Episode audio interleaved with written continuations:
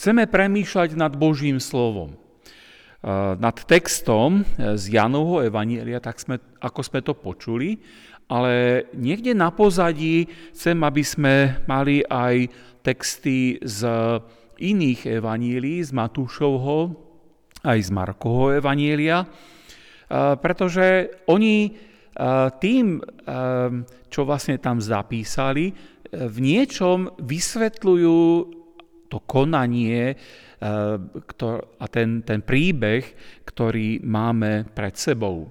Nezabúdajme na to, že Ján písal svoje evanielium niekedy v rokoch 80 až 100 v tomto období a jeho hlavný zámer bol, aby povzbudil vieru ľudí, ktorí boli v prvej církvi.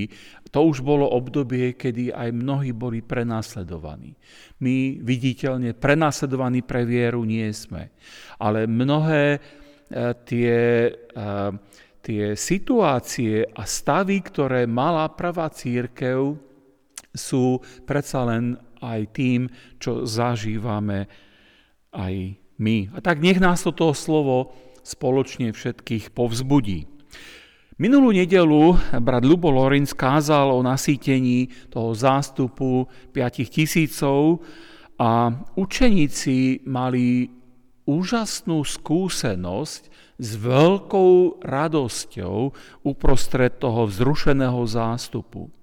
A teraz mali čeliť búrke a učiť sa dôverovať ešte viacej pánovi Ježišovi Kristovi, tak ako to bolo doteraz. Nasýtenie 5 tisícov bolo len takým, takým cvičením, búrka bola skúška po tomto cvičení, alebo, tom, alebo možno lepšie povedané po tom tréningu, ktorý mali s pánom Ježišom. A niekedy sa dostaneme do búrky pre našu neposlušnosť. Ten príbeh o Jonášovi a to, čo vlastne aj deti veľmi pekne spracovali, ďakujem aj za tie kresby, ktoré um, deti poslali, ten príbeh o Jonášovi je krásnou ilustráciou toho, čo nesie, alebo aké dôsledky nesieme za svoju neposlušnosť. No niekedy príde búrka do nášho života aj napriek tomu, že poslúchame. Učeníci sa mali naučiť, e, tak ako aj my, že poslušnosť nezaručuje bezstarostný život a nezaručuje nám to, že budeme bez ťažkostí, bez problémov a bez, môžeme povedať, nešťastia. Pán Ježiš eh, konal eh, mimoriadné znamenia. Odkiaľ bral na to silu? A tú odpoveď nám eh, naznačuje evangelista Marek v 6. 6. kapitole od 45. verša kde Marek napísal, po rozlučke s nimi odišiel vrch modliť sa. A to napísal aj Matúš. Preto som povedal, že sa budem odvolávať aj na ostatných evangelistov, lebo Ján toto nezaznamenal do svojho evanielia. Pán Ježíš išiel na vrch modliť sa a svojich učeníkov poslal, aby sa preplavili na druhú stranu. On svojej službe potrebuje novú moc, potrebuje byť so svojím otcom, potrebuje sa s ním rozprávať. Um, ukazuje nám to aj na to, že on nebol raz navždy naplnený duchom, ale že potreboval v tom spoločenstve so svojím otcom znovu a znovu sa modliť a prijímať aj také utvrdenie a také povzbudenie aj pre tú svoju službu. Má za sebou nasýtenie 5 tisícov, e, veľký úspech a úspech môže byť niekedy aj veľmi nebezpečný, lebo nás zvádza takému teplému pocitu, takému, dô, takému pocitu dôležitosti a možno môže to viesť niekedy až ku namyslenosti a píche. Preto pán e, sa vracia od tej práce, od služby k svojmu otcovi a tým vyznáva, že všetko, čo vlastne on robí, robí pre svojho otca a robí to jemu na slávu.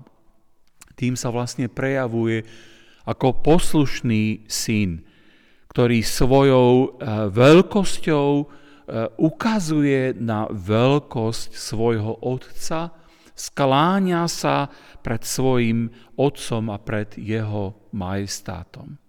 Na tomto modlitebnom vrchu vyjadruje, že sa e, že nepodlieha ľuďom, ani takým náladám, ani takým emóciám, ale jedine Otcovi, ktorý ho poslal na túto zem.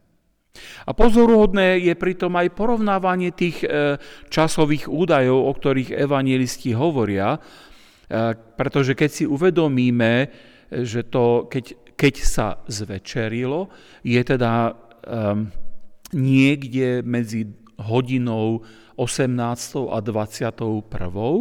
a tou štvrtou hodinou stráže, podľa teda rímskeho počítania, tak ako to hovoria práve Matúš a Marek, niekde medzi 3. a 6. hodinou. A to vlastne nám hovorí, že pán Ježiš strávil na modlitbe najmenej 6 hodín. Bola to zvlášť, vlastne taká prebdetá modlitebná noc. Bol cez noc na modlitbe Božej, ako to hovorí Lukáš v 6. kapitole v 12. verši pri inej príležitosti. Pán Ježiš sa modlil celú noc. Či to bolo pred e, dôležitou úlohou, alebo to bolo po nej. E, nebolo to tým, že by on chcel v úvodzovkách uhovoriť svojho otca alebo množiť slova, ale ukazuje na ten vzťah, ktorý v tej trojici, Boh Otec, Syn aj Duch Svetý, ktorý tam medzi nimi bol. A ten čas, ktorý je nesmierne dôležitý, aby vyjadrovali aj tú svoju náklonnosť, aby budovali ten vzťah a aby v tom všetkom vlastne mohol prijímať aj to potrebné zmocnenie pre ďalšiu službu a úlohu. Niekedy sa obávam toho, že pre mnohých veriacich ľudí a pre kresťanov je modlitba len taká básnička. Niečo, čo sa tak virtuózne naučíme a menej takým prostriedkom poddania sa Pánu Bohu, očistenia sa, načerpania novej duchovnej sily. A niekedy tú našu modlitbu zakončíme skôr, ako Pán Boh vôbec stihne niečo povedať. Ešte nad dobrou knihou, alebo zaujímavým filmom, alebo takým nejakým dramatickým športovým zápasom dokážeme prebdeť noc. A poznám mladých ľudí, ktorí sledujú NHL, alebo keď sa hrá potom v finále, u nás neskoro v noci alebo nad ránom, sledujú to a dokážu tomu venovať svoj čas. Ale moja otázka pre nás, priatelia, je, dokážeš tráviť takú, takúto noc aj na modlitbe so svojim pánom? A to je jedna z tých dôležitých aplikácií aj pre nás, aby nás Pán Ježiš aj tento dnešný deň naozaj zapaloval takou radosťou pre Neho a aby sme boli horiacimi v tom vzťahu s ním. A teraz môžeme vlastne lepšie porozumieť, prečo pán Ježiš prinútil učeníkov odplaviť sa na loďke na druhú stranu.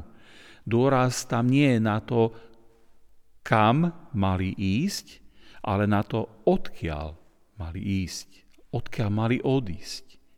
Pán poslal učeníkov z toho miesta nasýtenia, teda z toho miesta veľkého zázraku a určite sa im odtiaľ nechcelo odísť, lebo sa kochali tým nádherným Božím skutkom, zázrakom, ktorý Pán Boh urobil cez Pána Ježíša. A keď zbierali tie zvyšky a keď sa plnili tie koše a keď sa tam množilo to jedlo, tak boli takí úžasnutí, že ako keby nechceli odtiaľ odísť. Preto pán Ježiš im hovorí, chodte, chodte, chodte na druhú stranu. A vďaka modlitbám pána Ježiša môžeme vidieť, na, môžeme vidieť, aké spoločenstvo on budoval so svojím otcom. Dnes pán Ježiš sedí po pravici svojho otca a prihovára sa za nás. To dôležité vedieť, že on je u svojho otca a on sa prihovára za nás. Takto napísal Pavol v iste rímským. Je to Ježiš Kristus, ktorý zomrel, ba čo viac, bol vzkriesený z mŕtvych, je po Božej pravici a prihovára sa za nás.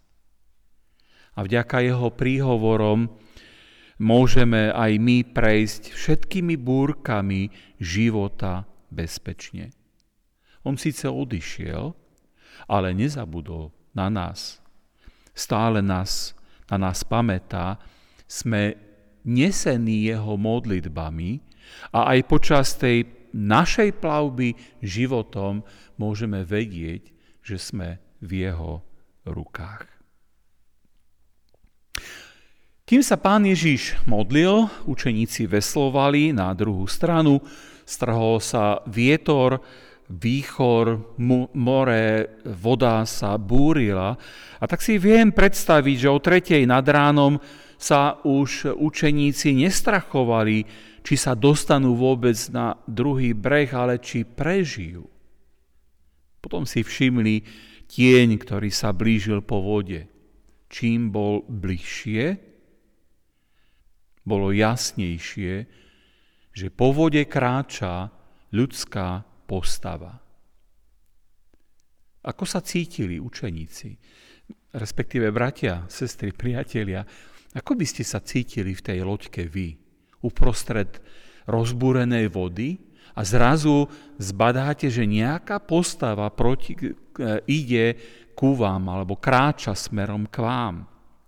No, viem si predstaviť tých e, učeníkov, e, ktorí boli zúfali a jediný, ktorý im mohol pomôcť v tejto situácii, bol vlastne ten, ktorý sa približoval k ním a e, nespoznali ho. Oni nevedeli, kto je to. Boli tak vydesení, e, že od strachu kričali. A možno, sa, možno je nám to zvláštne, ale nespoznali ho. No, nemali reflektory, nemali svetla, e, bola tma, bolo tretia hodina, čiže možno trošičku už presvítalo, čiže také mierne šero mohlo byť. To chodenie po vode je niečo, čo nám hovorí o tom, že prichádza Ježiš, ktorý strávil nejaký čas so svojimi učeníkmi. A oni ešte nemali tie oči viery, potrebovali tie oči viery, aby rozoznali, že Ježiš je na blízku. Často uprostred búrok a zmietaný vlnami sklamania a pochybnosti nerozoznáme jeho prítomnosť o nič lepšie ako títo učeníci, ktorí boli na tejto loďke. Ak sa pozeráme na tento príbeh a čítame o tom teda, že Ježiš chodil po vode ako ten, ktorý keby to bola cesta pre neho, tak e, je tu vlastne aj vyjadrené to, že on ako keby vládol tým prírodným zákonom. V starej zmluve sa táto e, schopnosť vládnuť nad prírodnými zákonmi pripisovala hospodinovi. Jo potom hovorí On sám rozprestiera nebesia a kráča po morských vlnách. A keď Ján o tom hovorí a keď to e, pripisuje Ježišovi, naznačuje tým, že v ňom sa prejavuje Boh ako stvoriteľ a správca celého sveta. Pán chcel pred svojimi učeníkmi zjaviť svoju božskú moc. Preto, aby neskôr s ňou mohli počítať proti všetkým temným sílám. Pán je vládca nad morom, ale nie je ním len pre seba, ale aj pre tých, čo sú jeho. Preto prichádza za nimi, lebo túto božskú moc nepoužíva proti ním, ale pre nich. Vidí ich trápiť sa veslovaním, pretože sú uprostred mora, čo odhaluje ich stav aj osamelosti. Okrem toho majú proti sebe e, protivný vietor. E, neohrozuje ich len smrť a zánik, ale ešte aj tá ťažká práca, ktorú musia robiť. Márne veslovanie, márne usilovanie, márna robota bez e, dostatočných výsledkov. A pán to videl. A pán videl aj Petra. Ak si spomínate na ten príbeh z Lukáša z 5. kapitoly, eh, ako učeníci lovili a nič nechytili. A, a pán videl aj jeho neúspech. Pane, celú noc sme lovili, ale nič sme nechytili. Ty hoď len sieť. Hoď na pravú stranu. A on vidí všetky tie tvoje, moje neúspechy, moje, tvoje potreby, ktoré máme, moju tvoju námahu, ktorú vkladáš do svojej služby, do svojej práce. Myslím, že sa ani nemusíme pýtať tú otázku, odkiaľ ich pán mohol vidieť uprostred mora. Presne tak, ako keď videl Natanaela aj s jeho túžbou po Mesiášovi. Videl som ťa pod tým figovníkom, hovorí pán Ježiš. Presne tak, ako videl hladný zástup na vrchu. Dajte im jesť, lebo sú hladní. Presne tak, ako keď tá žena, ktorá trp, bola trpiaca na krvotok, sa ho dotkla. A on sa pýta, kto sa ma dotkol? A on vedel, kto to bol. Pán vedel o nich. Ale prichádza k ním až za poslednej nočnej stráže. Sice nepríde hneď, ale nepríde neskoro. On nikdy nepríde neskoro. Príde vo chvíli našej najväčšej potreby. Je pánom nad prírodou, je pánom aj nad svojim ľudom, je pánom aj nad mojím, aj nad tvojim životom. Ježiš však prichádza spôsobom, ktorý popiera všetky tie fyzikálne zákony, ako už som spomínal. Učeníci zbadali, ako kráča po vode. A on kráča po vode, ako my kráčame po ceste, po suchej zemi. Tie isté vlny, ktoré zmietajú s tou loďkou, sú pre ňoho ako chodník, ako cesta. A on prichádza aby prišiel ku svojim. On si vždy nájde cestu ku mne, ku tebe, milý priateľ. Skúmajme trochu hlbšie, o čo Ježišovi išlo, keď o tretej ráno chodil po vode. Marek hovorí, že chcel okolo nich iba prejsť. Prečo ich chcel Ježiš obísť? Chcel urobiť na nich dojem? To, slove, to sloveso, eh, grécké sloveso, ktoré je použité v origináli, eh, ktoré sa prekladá ako obísť, sa používa ako taký technický termín pre teofániu, teda pre tie momenty, keď Pán Boh sa zjavuje v, to, na, v tomto našom pozenskom prostredí eh, určitému jedincovi alebo nejakej skupine, aby niečo oznámil. Toto slovo je použité v situácii, keď si Mojžiš žiada, hospodine, zjav mi svoju slávu. A pán mu hovorí, Exodus 33.22, keď tadiaľ pôjde moja sláva, položím ťa do skalnej trhliny a kým prejdem, zakriem ťa svojou dlaňou. E, iný príbeh hovorí o Eliášovi, ktorému pán povedal, výjdi a postav sa na vrchu pred hospodinom. Práve tade prechádzal hospodin. Prvá kráľov 19.11. A tieto príbehy spája určitý vzorec. V každom z nich musel hospodin upútať ľudskú pozornosť pomocou horiaceho kríka, pomocou vetra, pomocou ohňa, alebo v tom našom príbehu novozmluvnom pomocou toho, že Ježiš chodil po vode. A keď teda Ježiš išiel e, k učeníkom s úmyslom obísť ich, chcel upútať ich pohľad, alebo odpútať, možno by bolo lepšie povedať, odpútať ich pohľad od vln a vetra tomu, aby mohli vidieť jeho ako Božieho syna, ktorý zjavuje svoju moc a svoju slávu. A to môže urobiť iba Boh. On sa zjavuje ako Boží syn. No, čo bolo, aká bola reakcia e, učeníkov a aká, ako to oni prežívali? No, no, nazdávali sa, že je to príšera, obluda, strašidlo. Ako v tom príbehu pre deti, ako tam sa tak, tak e, zrazu niekde spoza kamery vykúkala tá opicia, tá opica a, a sa zrazu zlakol a utekal preč. E, presne tak sa cítili aj tí učeníci. Namiesto toho, aby im to dodalo odvahu, aby im to dodalo radosť, akože tá dnešná nedela je nedela radosti a také povzbudenie, vyvolalo to u nich strach.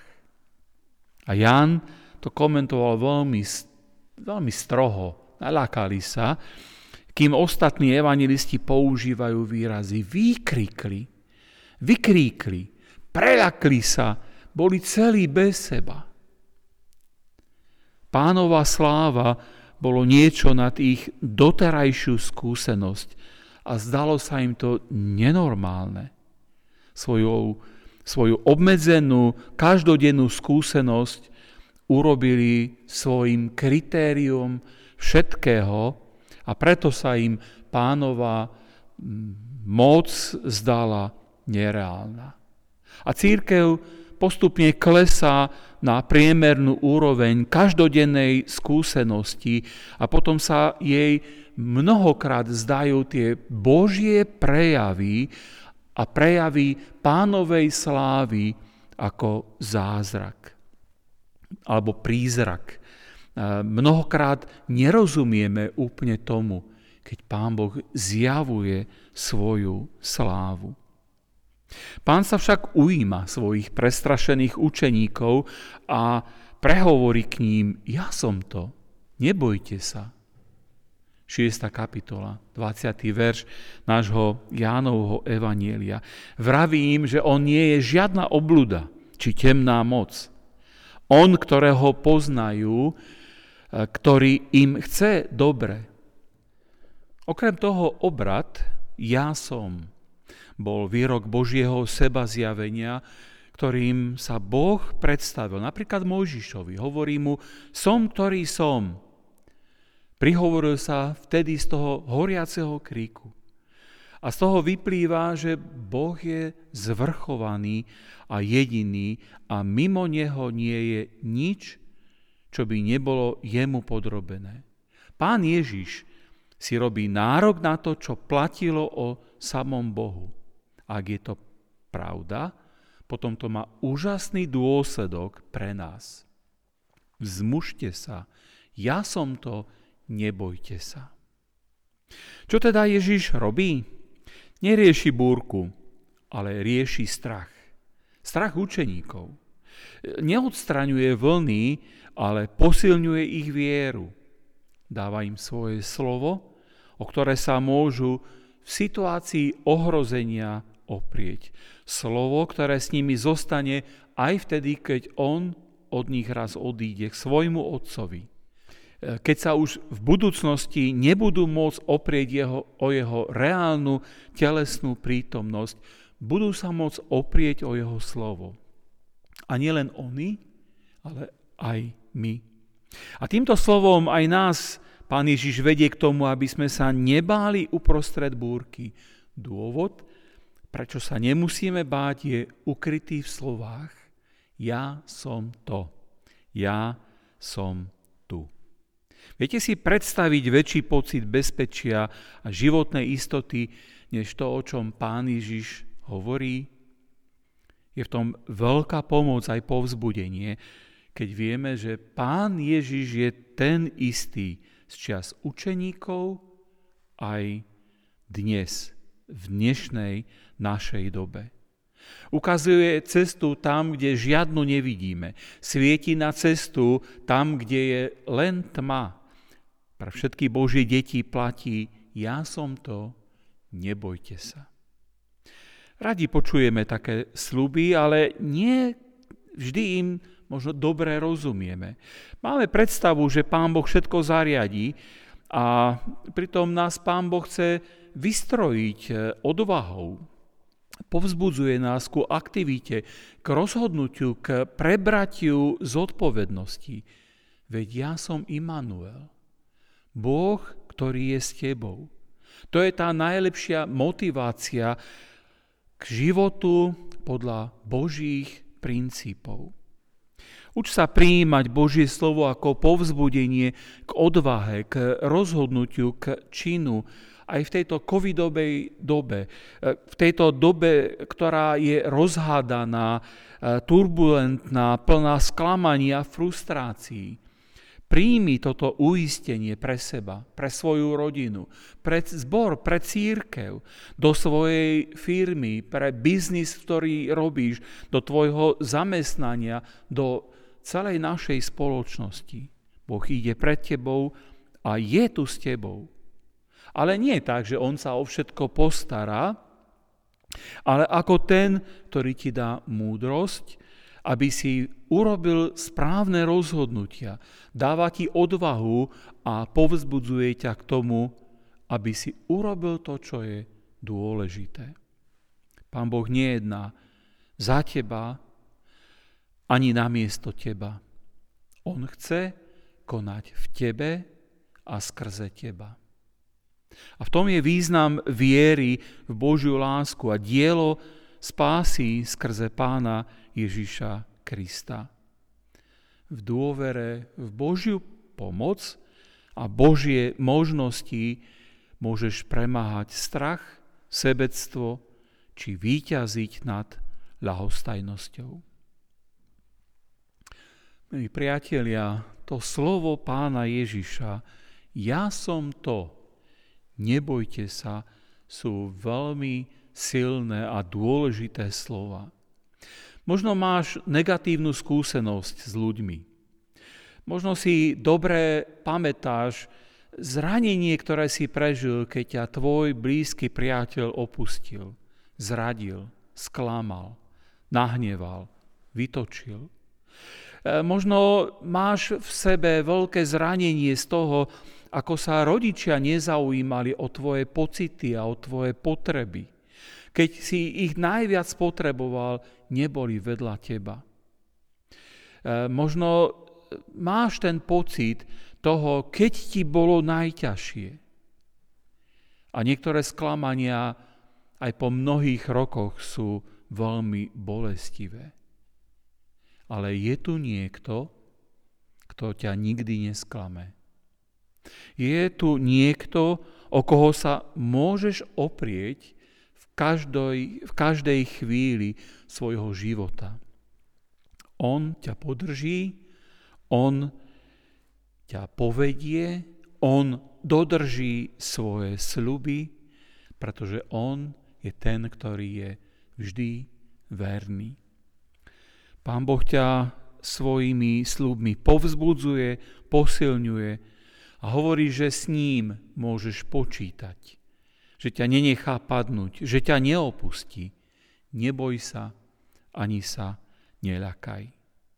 A tak ako Ježišovi učeníci e, spoznali, že ich majster, pán, má slova väčšného života, tak aj ty hľadaj tú Božiu cestu v tých podmienkách toho dnešného sveta a spoznávaj, že Boh, ktorý, ktorého slova majú, e, sú, ktorého slova sú slova väčšného života, že On je ten, ktorý je verný splniť to, čo zaslúbil. A tak nechaj toto slovo je pre teba slovom povzbudenia, uistenia, nádeje k tomu, aby sa aj tvoja radosť mohla zväčšovať a rásť. Amen.